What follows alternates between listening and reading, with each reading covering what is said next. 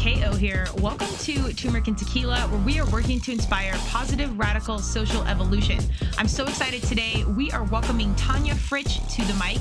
She's a self published author of her book, Just the Tip and she's been in the service industry for over 20 years. So lean into this conversation as she tells us all her crazy tales of working as a hostess, a waitress, and a bartender, and what inspired her to eventually write a book and tell her truths around being in the service industry. It's an awesome conversation around humanity and just enjoying being out. Everybody has gone out for a dinner or a drink, and you never realize what kind of impact our service and service people are having in our lives. Thanks so much for this conversation, Tonya. I had a great time, and I can't wait to see what's next. Cheers.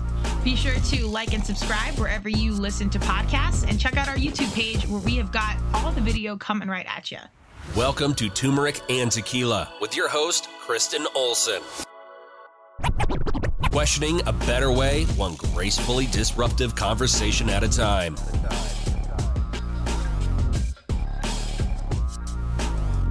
Welcome to Turmeric and Tequila. I am so excited to be here today. We have a connect of a connect, my favorite. Shout out to Jen Josie. We are welcoming Tonya Fritch to the mic. She has been in the industry for over the service industry for over 20 years and is now a self-published author. She just came out with her book, Just the Tip. So we are going to unpack her journey, how she got there, how she published the book, and um, really highlight the conversation around humanity in the uh, service industry. So without further ado, Tonya, welcome to Turmeric and Tequila. Thank you. How are you doing?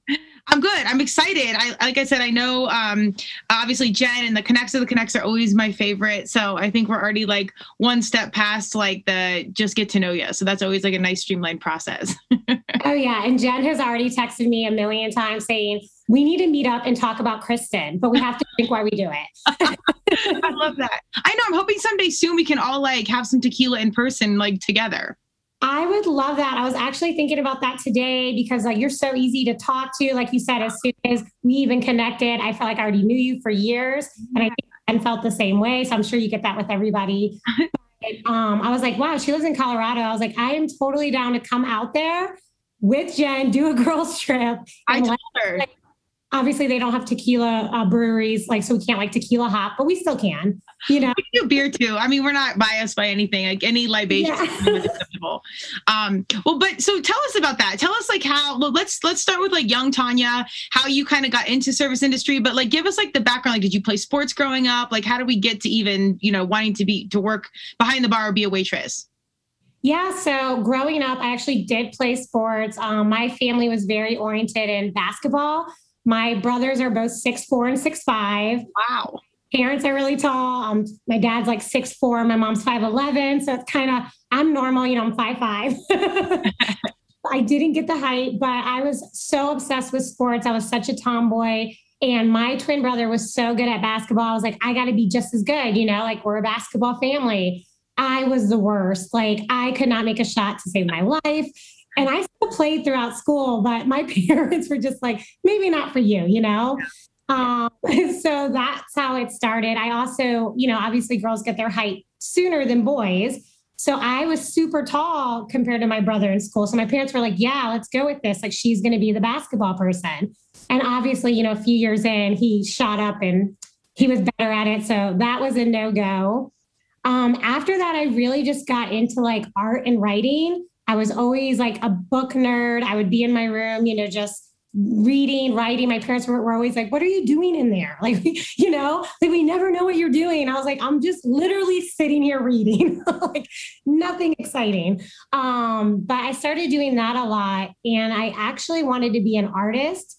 Literally, the artist that you see like sitting on the side of the roads, like in Italy with a canvas and just yes. And I mean, that was my dream forever. I remember every Christmas I would ask for paint and canvases, and that's it, just art supplies for years.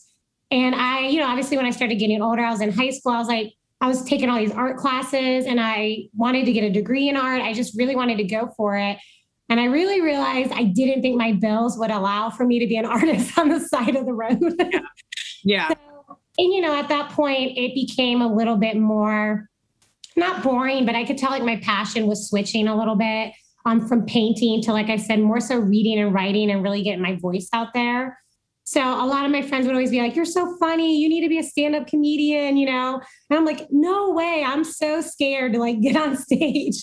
But, you know, the more and more people said it, you're such, you're so good with people. I decided, you know, with my first job, my mom was a waitress most of my life. Um, her and my dad worked odd jobs so they could watch us one shift and then switch. We had three, you know, little babies running around. So I just remember I would go with her and pick up, we would go pick her up late at night because my dad would have to like load us in the car. And I just remember waiting for her and it was so exciting. Like I would see her running around at a bar at night and, you know, the music and the people and the fun. And I just was like, this has to be the coolest job ever. Obviously, I'm not realizing like how stressful it is or right. anything like that. And so for my first job, I, I mean, obviously my mom recommended like you should work as a waitress or a hostess because you'll make really good money and you can be around people and I think you'd really like it. Mm-hmm. So that started my career at 17 in the industry. Okay. Yes, mom influencer. She knew right away. oh yeah. I know. I'm like, at first I was after a few years in, I was like, was that good that she influenced me that way? Because I don't think she expected it to be a 20 year career choice. Right. But she hasn't minded it either.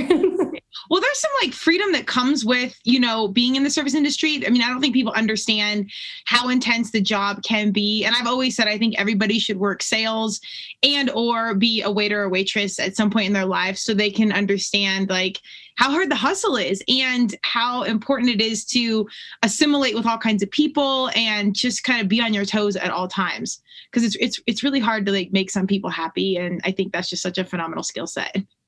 A hundred percent. I agree with that. I even say that in my book. I say, I think it should be a law that everybody has to serve one year before adulthood. Yeah. Because, you know, I just think, I mean, I don't think people understand, like you said, meeting people and dealing with people and the wants and the needs. And you're just a person, you know, you have no idea how to deal with this person's food allergy or if they had a really bad day, maybe they got fired that day. And it's, it's a mood, you know, and you really do have have to make them happy, your whole pay is based on pretty much giving someone an experience. Right. But it's such a great skill set to bring in any job. Completely agree especially in 2021 when we're not having a lot of human interaction. I think people forget that sometimes that one setting during the day when you went out to eat might be your only human interaction for the entire day. So i think that's awesome but also i do like you just said like you're catching the brunt of whatever is going on during that day Oh yeah. And I mean, I this isn't in the book, but I just remember one story and it was years ago. and the only reason why I remember is because like, you know, I just was surprised surprised I made an influence on this uh, woman's life. But basically, she came in by herself at a bar I was working at, and she was just not happy. She had an attitude. I mean, she, I could just tell there was nothing I was going to do that was going to make her happy. But I just was like, you know what? I'm going to keep smiling this is, you know, I just want to make her feel good. I don't know why she's so upset, but hopefully this helps. At the end, everything was wrong with her order. I mean, like literally, it was just one thing after another. And I said, okay. And I, you know, I'd been in the industry for years at that point. So I kind of understood the gist of, you know, how to keep going, even though it doesn't seem like it's going anywhere. Yeah. And she called over my manager at the end of the night and I was like, come on, you know, like give me a break. Like I've done everything.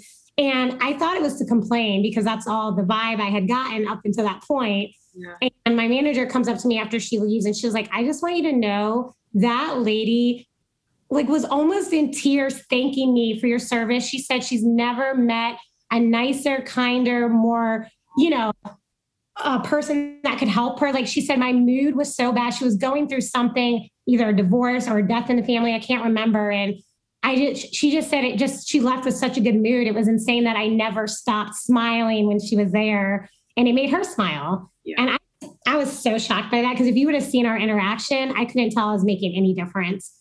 But for her, it did. So I was really surprised good for you for like keeping like just keeping your stuff together. To me that's like a good business person. Like you know no matter what. Or even a good athlete. Like you keep your composure even in the thick of the situation and you just maintain maintain to your true self. Like that's really hard. How old were you at this time? I was 20 at the time. Okay, so that's still pretty young. yeah, pretty young. And to deal, honestly, and that's another thing with people do start in the industry pretty young. You know, they'll start off as hostessing when they're like 16 to 18, and then they move into serving around 18 to 20. And then when you're 21, you want to become a bartender. So it's like a level thing. Yeah. But 21, you're dealing with 40 year olds, 50 year olds, 60 year olds. it's hard for them sometimes just because of different generations, you know, and how they deal with younger generations to respect you kind of because they're like, you're a little kid, you know, like I, I'm 70. I don't, I don't need to treat you a certain way. And just to keep your composure, I think is a huge um, win just to have for any skill set. Absolutely. Absolutely. Well, so how long were you hostessing and then being a waitress? And then when did you become a bartender? Was it like right at when, when you turned 21? Um, it was when I was around 24. So you have to, it really depends on the place. But um, interesting fact, in case anybody's ever trying to get into the industry in a bartending job, and everybody knows this, so I'll just throw it out there. Unless you've been with the same bar forever, it's really hard to move up into bartending. It's the best paying position. It's in my opinion, you, once you're once you start bartending, you won't want to serve food again. It's a whole different group of people, and you know, without that, people can't really get into bar jobs. Not the good bar jobs, the very high volume. You know, the not like just a restaurant sitting down bar jobs. So I always say, fake it till you make it. And um, every bartender I've really known have lied and said they bartended somewhere else before. Okay what you say is, you know, hey, I bartended at this dive bar, not in business anymore.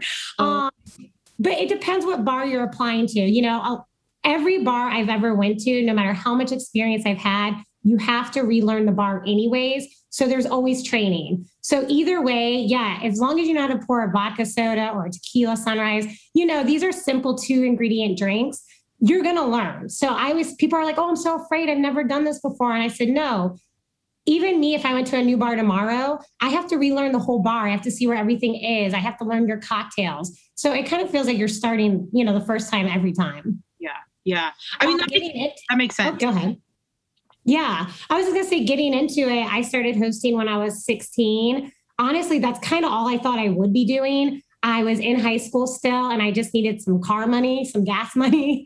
And after that, I was like, of course, I'll go to college. I was dabbling in community college at the time. And I was just burnt out on school. I just didn't know what I wanted to do after the art thing. So I, you know, I took a break, a break, a very long break. Sure. I decided waitresses made more money than I did. So my manager actually came to me and said, I think you'd be a great waitress. You have a great personality, and you know, I think it would be a great job.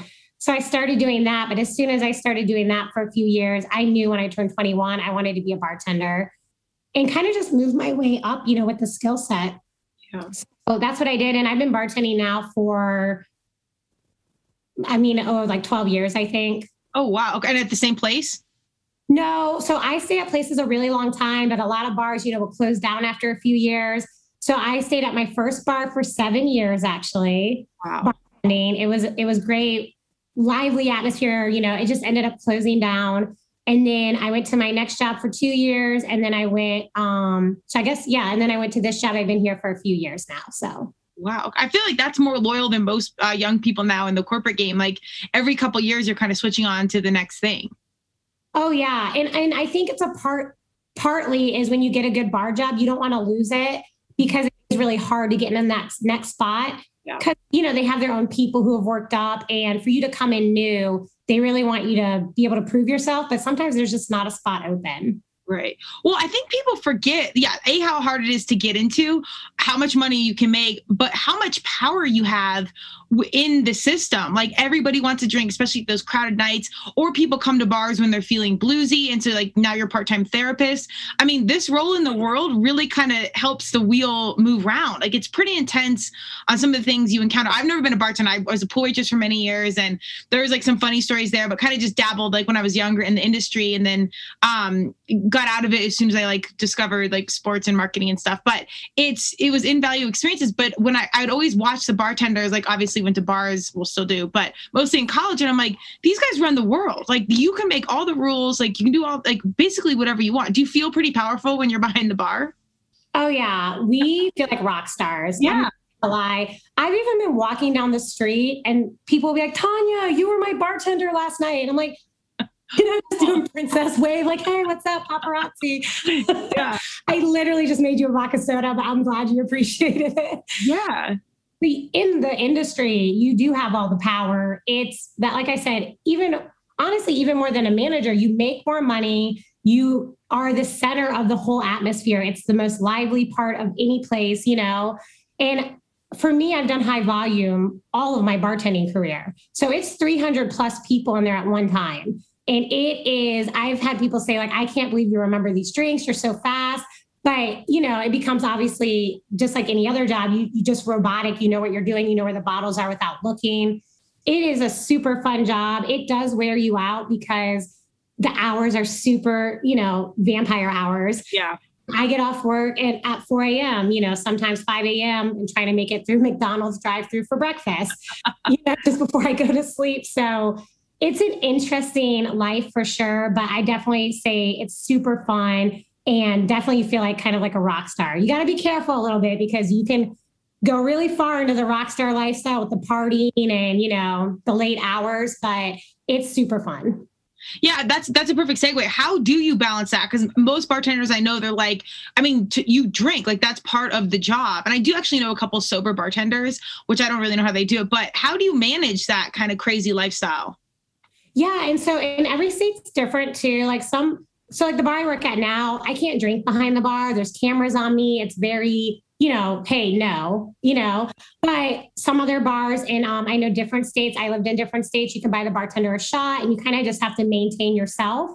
Basically, the owners say, you know, if you get drunk, you're out of here. Yeah. Be responsible drunk or whatever. But bartenders do get breaks because we have 12 to 14 hour shifts. So we'll go have a beer at our favorite bar on our break. And, you know, as long as you don't get like too crazy or buzz coming back, um, it doesn't really affect anything. But I will say, when I was younger in the bar industry, I was I, I was all about the party too. You know, you get off shift, you go to somebody's house and you drink because you didn't get a Friday or Saturday night. Now you're up till five in the morning. Now you're hungover. Now you have your next shift. You know, and it just I remember probably for like a good few years, not years like consistently, but I just remember I was like going out a lot. You're very social as a bartender. And honestly, in the last few years, I don't really see a need to like drink behind the bar or like sometimes I'll get a drink on my break, you know, but kind of makes you sleepy. Yeah. So I realized I do better without that. And honestly, seeing everybody get so drunk, you kind of realize, I mean, you know, you don't ever see yourself like that, but I see 300 people a night like that. And I'm like, oh, not a good look sometimes. Yeah. Yeah. It helps me um, really like deal with people being sober now behind the bar as well. I still like to go out and have drinks. Don't get me wrong. That's what I'm doing on my day off, probably. But I think when you've been in the industry a long time, the party part wears off and you realize, oh, this is actually just my job. Sure. You know, it doesn't have to be a party all the time. And I've worked with a lot of bartenders, like you said, who had been sober for 14 years, never tasted a drink they ever made. So it just depends, I guess, on the person. Yeah, yeah. I think, well, I think that awakening, I think you got to go through some processes of like, okay, the party's done now. And then you need to be a professional and you understand that this is how you make your living. And you can be extraordinarily successful if you're on the ball. So you're kind of incentivized to not be, you know, a college style fool, just drinking and pressing the line so much. Oh, definitely. well, so uh, people are going to be wondering just the tip. I love that it kind of like pokes the bear a little bit, no pun intended. Um, but tell me a little bit how, as you know, you're in the you're in the industry for 20 years. You you decide to write this book. Give me like some like specific inspirations of where like, okay, that's it. I'm writing this book. We're getting it done. Yeah, I mean, so I came up with the title before I ever came up with the book. I just was sitting there one day and I thought, you know, I looked, I was looking, I read a lot of like self not like self-help books, but also like entrepreneur books, a yeah. lot of writers. I just was really into seeing like what all these people were doing on their own, you know?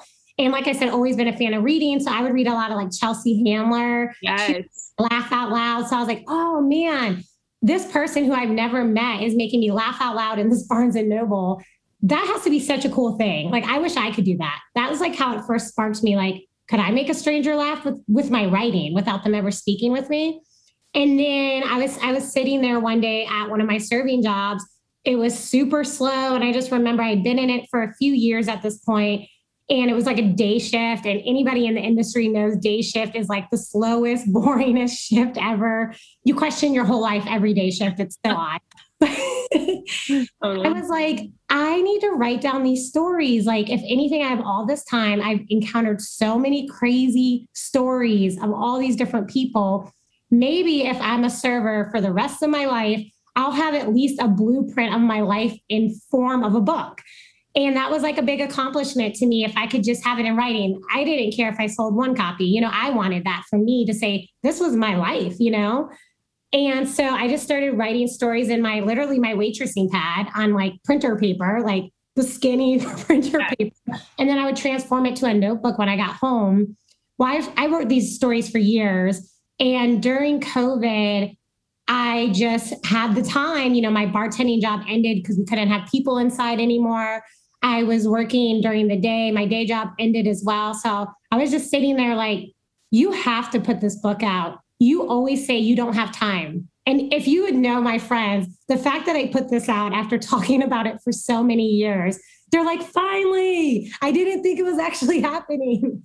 But I had the time and I just went for it. So I I had never published before or wrote a professional book before. And I just started writing and typing and then started going through that whole process by you know looking up the information and then yeah i was so glad the title for what i wanted to do wasn't taken and i, I, I was just ready to do it that's i cannot believe it wasn't taken because it's like a phrase you've heard forever that's hilarious and you know but i, I can't believe somebody hasn't like swooped that or and done so, something around it yeah and i mean there are some just the tip books but it's about they'll say like just the tip financing for the blah blah blah oh. as as it was like it wasn't relating to the service industry at all. So I thought that was pretty cool because I mean I saw how other people used it, like just the tip, and they would give you tips for a successful business or something. Um, but the fact that it wasn't used for the industry, I was very surprised. We put that like on all our tip jars, you know, like put yeah. your hand in or just give a little, just the tip, you know. So I was super excited and I was like, oh my God, I'm running with this. I love it. When I want to unpack some of like the publishing journey, because I think there are a lot of people that want to write books out there. Um, but before that, tell us a little bit about the book. Like, give us an example of the story and or how you put it together. Like, give us some uh, like the quick four one one on what's in there. Yeah, so it's it's really just funny stories about the industry. I mean, some of the stories you're going to read, you're going to say, wow, I can't believe people act like that, but it's still going to make you laugh. I did it in a way where it wasn't so much shaming people for being the way they were, but it was more so just bringing the humor out of everyday life. Like, wow, that actually happened. you know, I think we're always in every situation in our daily lives, something happens or we have an interaction with someone where, we're kind of like thrown off by it a little bit.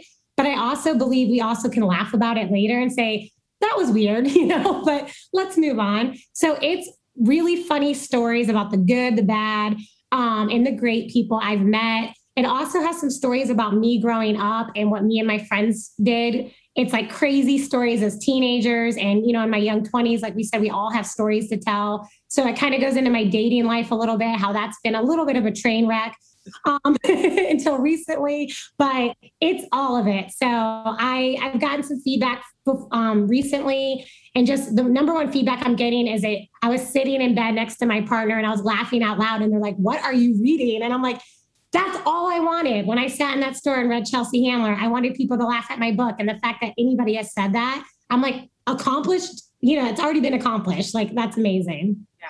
Well, I, I was, I was, I looked at it on Amazon. I was reading the reviews, and you have some phenomenal reviews, or people are not just like five stars. I love it. It's like this girl's hilarious. This is definitely a book you should buy. This is a book. Like it's really like engaging, awesome interviews. And I'm also a fan of Chelsea Handler. So I like one of the lines or my favorites. Like I was sitting with my soulmate in bed, vodka, like and really simple, like deadpan humor. So if you're even getting remotely compared to that, even if it's just you comparing, that's amazing. That's huge.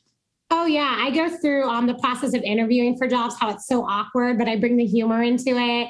And um, yeah, it is huge to be compared to that. And like I said, these are some some are friends, some are customers I've had at the bar.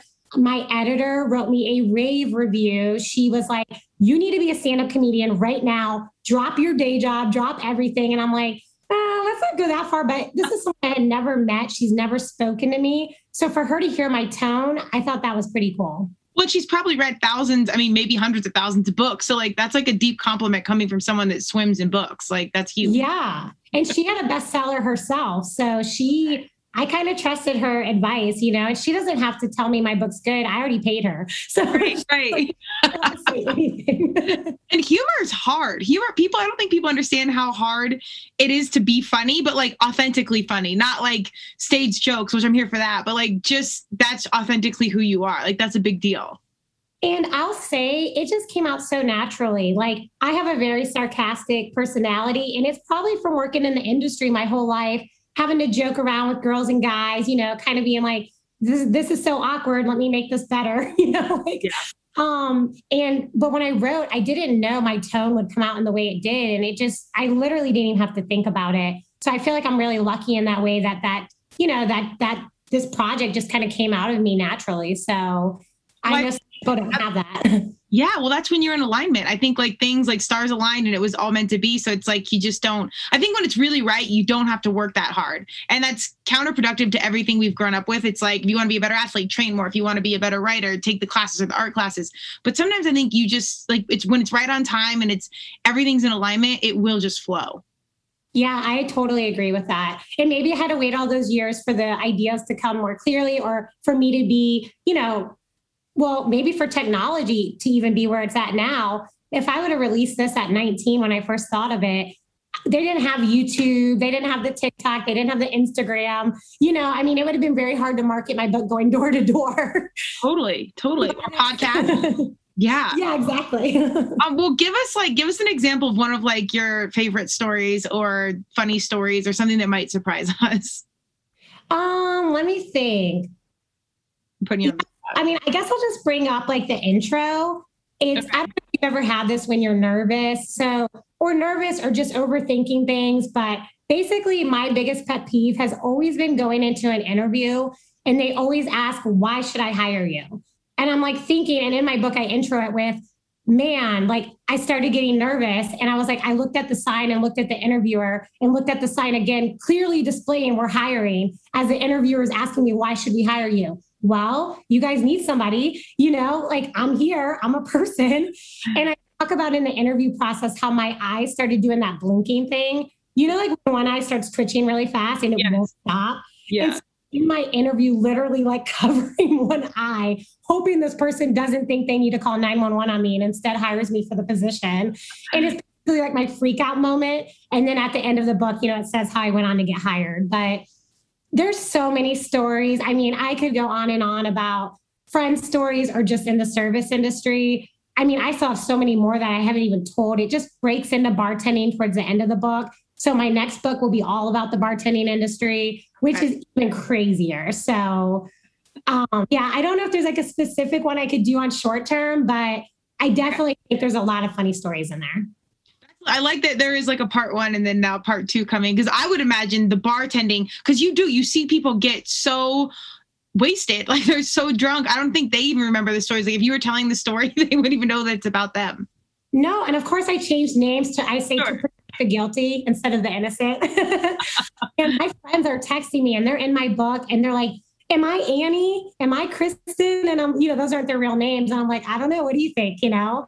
And it's kind of funny. They're like, oh my gosh, but they're laughing too. So a lot of uh, regulars I have at the bar, they're like, am I in it? I was like, you haven't made it yet, but you might be in the next one. So right, right. you better do something super funny. Yeah, um, exactly. oh, I mean, actually, that might be one cool story, real quick. It's not a cool story. It's crazy. I was working a day bar shift, and it was my first bartending shift. And which, by the way, not that this really, um, I don't know if this plays into anything, but the bar I started working at only hired guy bartenders. It was five guys behind the bar, and then it was cocktail waitresses who were female. And so I was a cocktail waitress, and you know, I made pretty good money doing that. But I wanted to be a bartender. Like they made more money, and they, you know, we said it was the party, it was excitement. I begged my manager. I worked there for two years as a cocktail waitress. I was like, please give me a chance behind the bar. And without saying it, they said, we don't hire female bartenders because we notice they get distracted. They might flirt with the customers. And I'm thinking, I'm looking behind the bar and these guys are only flirting with the customers. Yeah. It's like a boy band back there. And I'm like, no, no, no, no. I would flirt way less than these people. And I know I'm on my game. And I convinced my manager to give me one night behind the bar to prove him wrong. And I did. And he was good with me after that. You know, he was like, okay, you're, I mean, I literally started every weekend after that because I proved myself. And I was the only girl bartender there besides one that started before me, which was years prior. The whole time that bar was open. which was pretty cool. well, that's huge. That's huge. Because again, you saw your mom as a young female making moves in her profession, and now young girls that are coming in, or even for 18, let's hope 21 if you're the bartender, but they're young enough to be like, okay, like somebody, like there's opportunity to step out and shake up, you know, and make some waves in any point in any industry. So I think that's a huge deal. Yeah, I do too. And um, go back to my real quick story on my first day bar shift. So I'm like, you know, I'm working weekend nights, and they're like, "Can you pick up some day shifts?" So of course I am because I'm trying to prove myself at this point. And this guy comes in, he's wearing sunglasses, it's inside. So I'm kind of already thinking this guy's a little off. You know, I'm like, okay, he's like not really talking, but he's ordering like a shot here and there. And it's like noon. So I'm like, all right, I mean, I'm a bar, so I guess it's fine. Yeah, I don't know your life, you know? Yeah. And all of a sudden, I haven't really served this guy in a while. He's just kind of chilling by himself. Well, he has sunglasses on. You know, I really can't tell if his eyes are open or closed at this point. And the guy beside him all of a sudden jumps out of his chair. And I'm like, what? The guy beside him had turned towards him and started peeing on him, thinking he was in a in the bathroom. What? And this business guy, I mean, he has to tell this story all the time. I don't know who he is, but he's in a full blown suit and he's there for lunch. And all of a sudden, there is piss, you know, all over his entire right side of his body. Oh. And we, we obviously were like, dude, you have to go. Like you're peeing on our customers. and he gets up and he literally falls to the floor. In the sense, he was so drunk he couldn't even walk. And it wasn't from me. Like he came in, I yeah. guess, drunk, which is another way you're not supposed to let people drink at the bar with sunglasses. It was a slow day. I was like, eh. Yeah again did I let people wear sunglasses at the bar. But that guy left with literally covered in someone else's urine. So Oh my God. He didn't call the cops. I'm just watching this guy pee on somebody. Yeah, it was very awkward. So what'd you guys do with the guy that fell on the floor? We just uh, I went to get my manager and we escorted him out. And I mean, he was just so drunk. He ended up sitting outside for a little bit and then stumbled away and I don't really know honestly what happened after that, but it was crazy. God. Um, well, you can get arrested for that. And like that's a big deal. It's like we, well, drunk in yeah. public, but peeing on somebody, um, I think that can be counted even as like a sex offense. Like a sex Yeah, offense. the guy didn't press charges. Um, like I think he was just like, I think he was in shock, honestly. Yeah. Imagine going somewhere for lunch and feeling something wet on you and then turning and the guy's facing you peeing on you. Like like he thinks you're the urinal. That is like, horrifying. I wouldn't even know what to do. You know what I mean? Like, I can't believe the guy didn't get up and start a fight or something, but he was just like, I think he was literally in shock. And he just sat there like, I guess lunch is done now. You know, like he didn't know what to do. I mean, I don't even know what you like. Would you go get in your car like that or go yeah. get a cab? Like you're covered in pee. That's horrible do you tell your boss you're going to be late coming back for lunch? Do you take a day off? Like, what is happening? I, I, think you go home and write a book. That's the only thing you can really. I definitely got paper and wrote the story down. That's what I did. oh my God. That is. Sorry, your meal's on us. Uh, can you clarify the facts in the story? yeah, right. Like, let me grab my pen one second. Yeah. Yeah. When did he actually start peeing on you? Oh my God. Yeah. This is when you guys don't actually make enough money because some of the stuff you cannot unsee is so real. Like there is a lot of things that happen at a bar. Can I tell you, and I mentioned this in the book, the amount of bodily fluids that I have had to experience. Oh. It be almost worse than a nurse, to be honest with you, because at least that's in a setting where you need help. This is like you're bringing it on yourself. yeah. Yeah. What, so what do you when what do you I was always curious, what do you guys do when like someone's like sick or I, I don't I can't even imagine what else happens. But like do you just get somebody out of a bar and like that's it?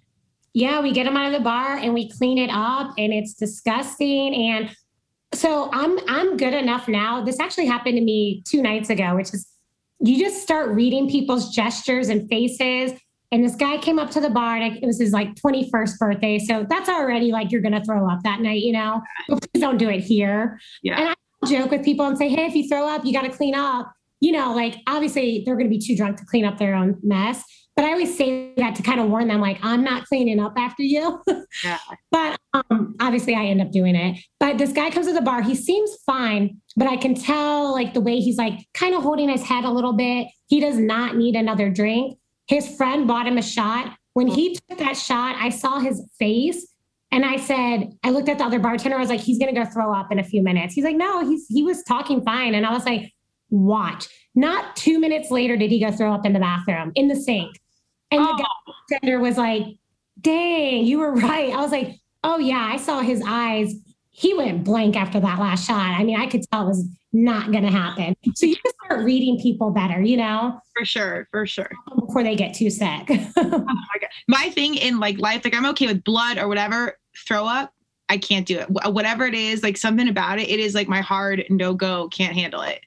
And you know what? I'm such a germaphobe. It gets like I can't believe I can say that, but I'm the one behind the bar washing my hands like 90 times a day. Like, yeah. and when you tell me I have to clean that up, I'm just I think it's coming through the gloves, and I'm just like, why me? you know, but then I keep doing it. So oh my god. I I always say um, when they come to the bar and they're slurring or you know, they'll try to order a drink and they can't even say the correct words. I always say if you can't say it, I won't make it. And they're like, what do you mean I could say it? I was like, well, say it. What do you want? And they'll just kind of look at me with a blank stare. And I'm like, yeah, you're cut off. Like you can't even say what you need from me. You just expect me to make you a drink. Yeah, yeah. Yikes. That it just puts so much like responsibility on you guys. Thank God, like you are have been experienced enough to like know when to like fully cut people off. But then I think people get really pissed off and it's like a whole other situation you're dealing with. They do. They get extremely mad. They're like, I'm not drunk. You know, they're telling you what they are. And I'm like, I that you might not be drunk, you know, but I have to uh, look out for the bar. I said, feel free to go to another bar and get some drinks. I was like, we're not kicking you out permanently. We're just cutting you off. If you want to leave, I understand. And at that point, I mean, they could start a fight. We've had so many people cuss at us, say we're going to call are their lawyers you know i don't know what their lawyers are going to do in that moment but we get our bouncers to kick them out at that point and just say hey man come back another day they yeah. always come back the next day to get their card that they left behind. And they're like, I'm so sorry. And I'm like, it's okay. It's whatever. I do this for a living. So I know, yeah. I know your type. That's crazy. The best is when people are shamed when they come in in the morning to get their credit cards and they're like, they think they're the only one. So they come in like with a walk of shame, like, hey, I think I left my credit card here. I pull out a stack of a hundred. I'm like, what's your last name? yes, I've definitely You're not alone. yeah.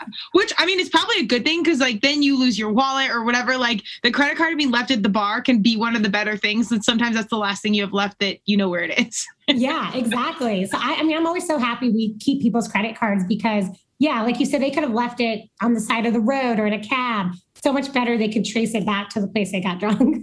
100%. And then the good thing about credit cards or bad thing, you can see exactly what you bought. And you're like, okay, no wonder I was acting a fool because I had 42 drinks. So, yeah, I, I, thought I wasn't drunk, but these 42 shots are telling me something different. Huh. yeah. I love it. Well, let's, um, let's pivot a little bit because I think, like I said, I think there's a lot of people that listen that want to know about the writing process, myself included. Tell me, you know, you obviously had the content, you had the idea. Um, how what was your first initial step to being like how do i write this book? Like what do i do to even be a self-publisher? Yeah i just really started researching online. So i would go to a lot of youtube channels at first to be honest and i would look up self-publishing self-authors you know anything around that. They had a lot of people on there telling their their process so that helped me out a lot. My i started following also on instagram a lot of self-published authors as well. Um, you know books i would read funny uh, writers, female people that were doing funny things, you know, um, just because, you know, like I said, it was like more of a Chelsea Handler vibe. And I honestly reached out to a lot of people on Instagram through messaging who I never met. They live in different states. And I said, Hey, can you help me out with self publishing? Like, how'd you get your first book started? A lot of people didn't respond, but then a lot did. And wow. they walked me through the entire process. Some of them even offered self publishing classes that I took for free and literally wrote, you know, I wrote down all the notes from the beginning to the end on how to get my book published. Um, I also do recommend this website. It's called Reedsy. So it's R E E D S Y. So it's kind of weird, but it's for anybody who's writing, editing, uh, wanting to format your book, maybe a ghostwriter, maybe you have a story that you can't really tell yourself because you're not a good writer, but it's an amazing story. Someone can ghostwrite it for you by just speaking with you about the story. They format it. You can come up with designs for your cover through a designer. Um, my editor I met through Reedsy was on in New York, and my book formatter and designer was in the UK. So very cool. And you basically on Reedsy, you tell people about your project, and people will come in and say what they're used to publishing. You can see their whole profile all the work they've done, and then they'll quote you on how much money it's going to cost. So you get a pick. It's all in your hands. It's a really cool website. That's amazing. And what what's like a realistic budget for this entire process as far as monetary and then as far as time? Um, I would say it really depends on how big your book is and then, you know, how picky you are about the book. It depends how many times you want the editor and the designers to go back and forth. They really do uh, charge per, like they might charge you, like, say, $300, and that gives you three edits. Okay. As in, I edit it all through, you check it out. You're like, no, I don't, I need more, you know, come back. And then after the third one, they'll re quote you. Um, designing, it was around, so honestly, both were a few hundred dollars, depending on what package you wanted. They all would give you multiple packages. And it depended, like if your book needed formatting, if you wanted an ebook and a paperback format, if you want a hardcover, you know, it's a lot of different things you need. But I would say, honestly, you could keep it under a grand. I know a grand sounds like a lot, but to have your whole book formatted, edited, designed, all the pages are correct because I, I think a lot of people don't realize, especially if you're self-publishing, Amazon and KDP is a big self-publishing site, obviously, and they have to have certain dimensions of your spine cover, things that I would have no idea how to format, you know? Yeah. Um, so I could say you could do it for under a thousand and have a perfectly good book. And, you know, I tell people like, I definitely think you'll make that back with your book, but if not, you know, I'm sure we've spent like $800 on something else oh. and not a book that we created, you know? Absolutely. Um, yes, at the bar. yeah. in a weekend. Yeah. yeah. Okay. No, I think that's that's incredible. And just like you said, like the timing is everything. But now, as much of um, a bad rap as social media and things get, it's it's exponentially helpful for entrepreneurs to streamline marketing, to connect with people all over the world, uh, and and and do something like when you say thousand dollars to me, that seems extraordinarily reasonable. I thought it was going to be way more than that it's very reasonable and the coolest part is is when you self-publish to something like kdp and amazon they print your book on demand so you don't have to order 20 books and send it out to your people when they order it through amazon amazon takes like a two dollar it depends on how much you price your book at but a few dollars they print it and they send it for you which is amazing because that whole process would cost way more if i had to ship these books individually I'd be paying for $10, $11 per shipping, you know? Yes. Yeah. It's well, Amazon's taking over the world. So there's that. Um, but yeah, I, I've done a lot with like our apparel and stuff, and I finally outsourced it to Printful, which you don't make any money on it, but it's it's basically marketing at this point, anyways. Um, but it's stream. By the way, I want one of those shirts. Oh, I got you. Let, let me know. I, I have do have some stuff in, in inventory here, but now it, it's kind of like the book where you just go through them, you can pick out anything you want, and then they print it and ship it um, right away. So it streamlines. I would love that. Yeah, it's it's pretty nice. Um, but it's it's I bought a print press just because like I wanted to print things that most people wouldn't wear, and I wasn't going to print like twenty crop top hoodies that are hot pink because people may not like that, but I do. So yeah, we kind of covered all the bases. But I love now in this day and age, you can kind of circumvent some of these things that really held people back from writing books because the logistics are are huge in these processes. Like it can kind of clamp the creativity just to understand the business process. Oh yeah, and I mean, I looked up some stats um, with Amazon before I did it. There's over 42 million books on Amazon right now, wow. which is crazy, right? Like, and they're not all self-published. Obviously, some of them are the famous books, but it's it's great. It's kind of crazy to me that I can be a part of that. You know, like I'm a part of 42 million books on Amazon, which is like some people might say, well, isn't that a bad thing? I think it's a great thing because also like my book's only been out I mean, I think I'm going on my over my third week. So it's very new still. Okay. And rated like 2000 in humor out of 42 million books. Wow. And it's it's a lot what also people um should definitely research when they're self-publishing is the keywords they use for searching. So if say I did use some very uh, popular keywords like humor, memoir, you know, like things that are going to come up with thousands and thousands of searches, yeah. Honestly, if I were if I were to do something like bartender humor, I could be number one in bartender humor, you know, for a ranking and have that come up automatically. So you really want to be good about your keywords so that people can find you. And like I said, just a lot of research. YouTube is amazing for research. I mean, they will literally walk you through the entire process. Hey, this is what you click on. Go to this website. Upload your book here. You know, I mean, it's amazing. That's how I did it. I literally followed a YouTube video and finally put it all together once I got everything back formatted and everything was correct. Wow. Wow. I mean, that's that's incredible. Obviously, I think you need to be diligent about your research and do some of the legwork. But imagine how this would be like 30 years ago. Like it's kind of crazy that that entire situation can be streamlined into everything digital, essentially.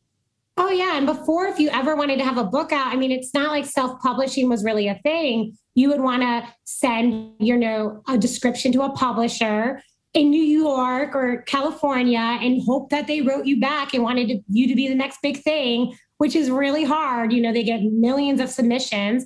And that's when I was in high school, that's what I was going to do. I literally bought vanilla envelopes to send my book out and manuscript to people. And obviously, I never got anything back. Not that you won't, you could, right. but it's really chancing it, getting on the right desk at the right time.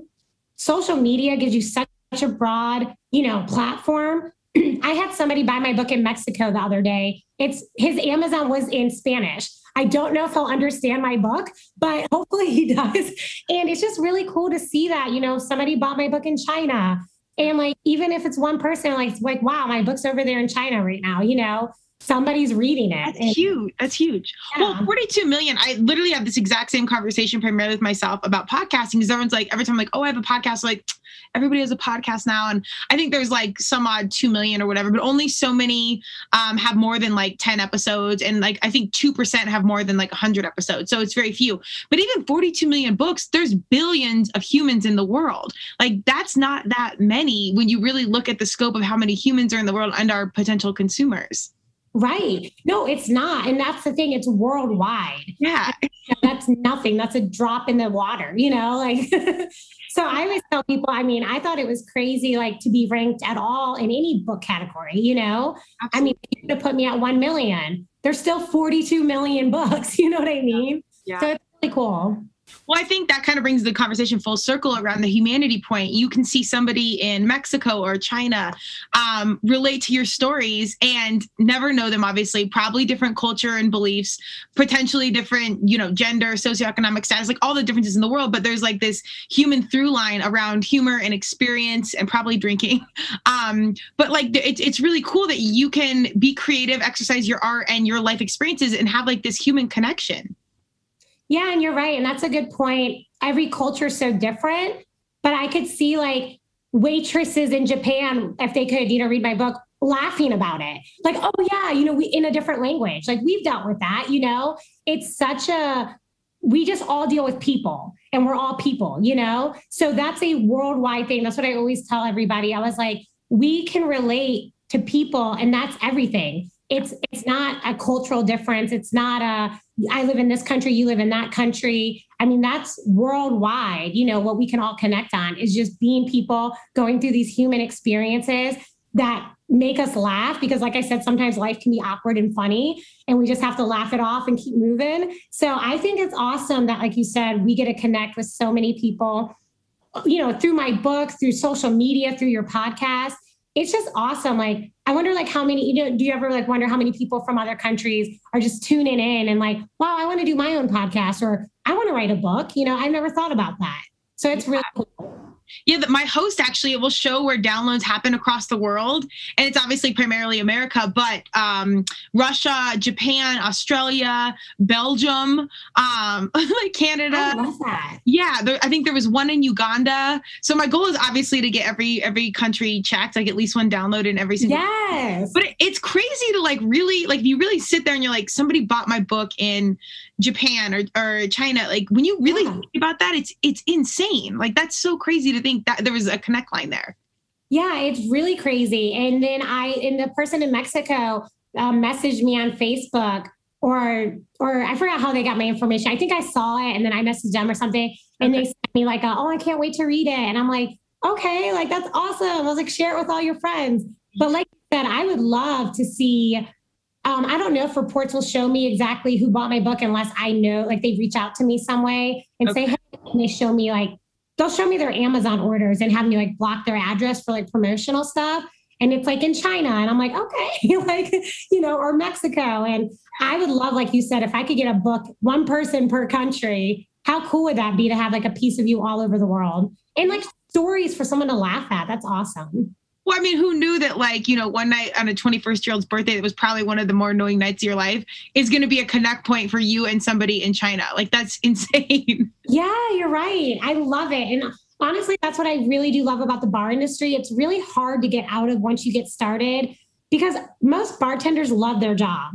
You yeah. get to talk to so many people. If it's slow, like you said, I'm your therapist. If it's fast, I'm your best friend. We're out for a good night. You know, like you just be everything for everybody, which can be exhausting sometimes, but it's also so cool because I've just met so many connections and people throughout my life that later down the road, they connect me to somebody else, you know, and it just keeps going. And I'm like, wow, this is a big network. This is crazy. Yeah. Uh, hashtag Jen Josie. There she is. I know. That's what I was just thinking of.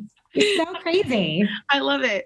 Well, I want to be sensitive of time. Um, just really quick, do you have any? I, am starting this thing with turmeric and tequila. I want to know what your chill is and then what your thrill is, kind of like your turmeric and then your tequila. So, can you tell us what what you do to kind of chill out and then what you do to to thrill out? Yeah. So, chilling out, I love to go hiking. I just want to be in the woods by myself or in the mountains. I am such an outdoor nature chick. I could lay in a blanket in a field all day and just soak in the sunshine or go to the beach. So I would say that's my chills being outside, kind of disconnecting from all these great social media platforms. And then my thrill is kind of along the same lines, but more fun is like traveling, but going to places I haven't been before, you know, experiencing the nightlife, the doing some activities there. So, you know, I love to travel, going overseas. I haven't done yet. I've only been to like Mexico and Canada. Um, but I hope to go all around the world. And that's like my thrill is to like see new places. Yes. I see you doing that, doing a book tour. I'm just going to put that into universe. So, yes, I hope so. I've had a lot of local bars reach out to me, like speakeasies, who want me to do a book signing and reading. And I was like, that's kind of cool. That's amazing. And I'm going to put it out there too that a podcast might be in the mix. And I'm super excited about that idea. Yeah. And also, just real quick, because since it is about tequila, part of it as well. Uh, do you ever drink this tequila? I actually brought it down. It's someone gave me that for my birthday. I haven't tried it yet.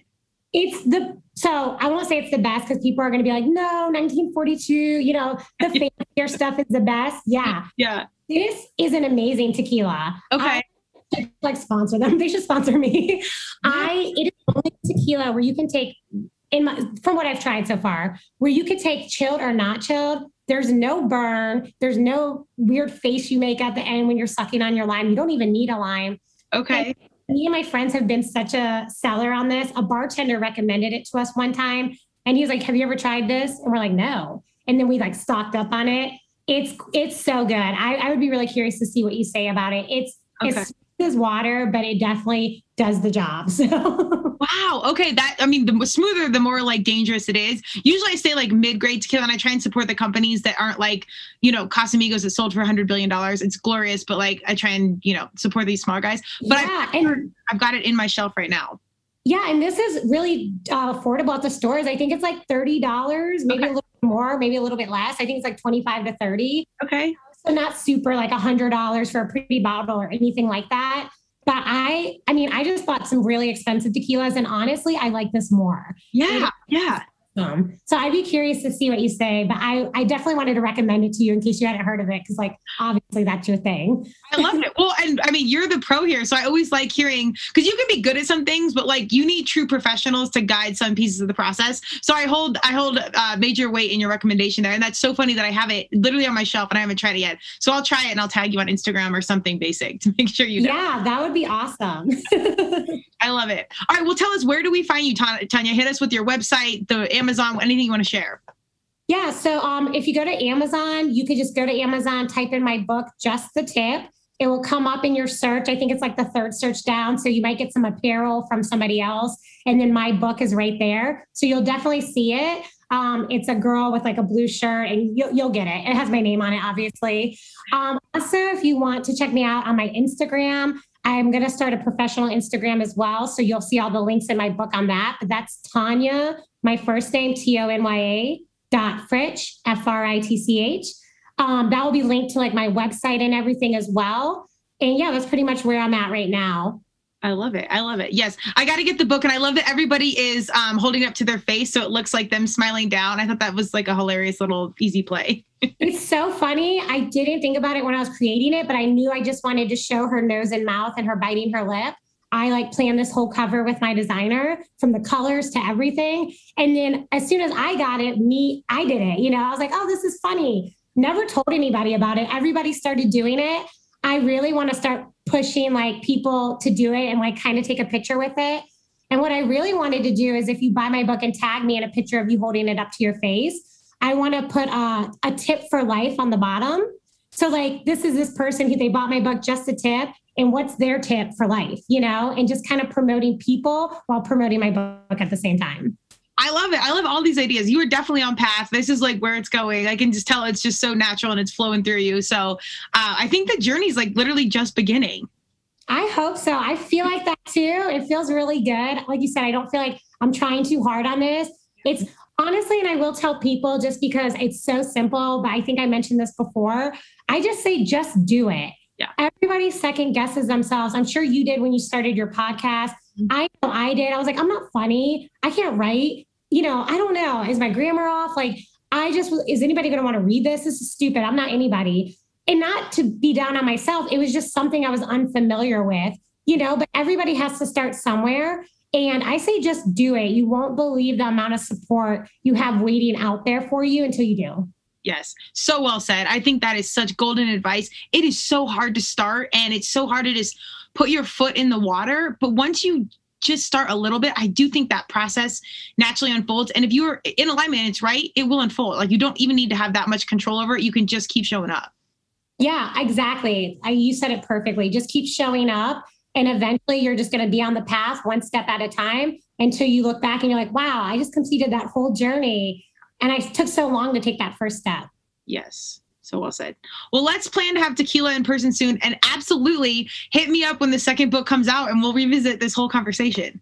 Yes, I love it. It's going to be super funny as well. So I can't wait. And I definitely think we should get tequila soon. Yes, yes. All um, whatever I have in there in the shop. What was the brand called? Is it Corizo? Yep. Mm-hmm. Oh, okay. Or Corzo, I guess. It's C-O-R-Z-O. Corzo. Okay. I'll make sure I leave enough for you and Jen for when you visit, or we'll get another bottle, I guess. But yes, we'll bring bottles for sure. well, I appreciate your time and energy, and let's definitely wrap again soon. Okay, sounds good, Kristen. Thanks, Tonya. Goodbye. Thank you for joining Turmeric and Tequila with your host, Kristen Olson. Tune in next time and don't forget to subscribe on Apple, Google Podcasts, Spotify, or wherever you listen.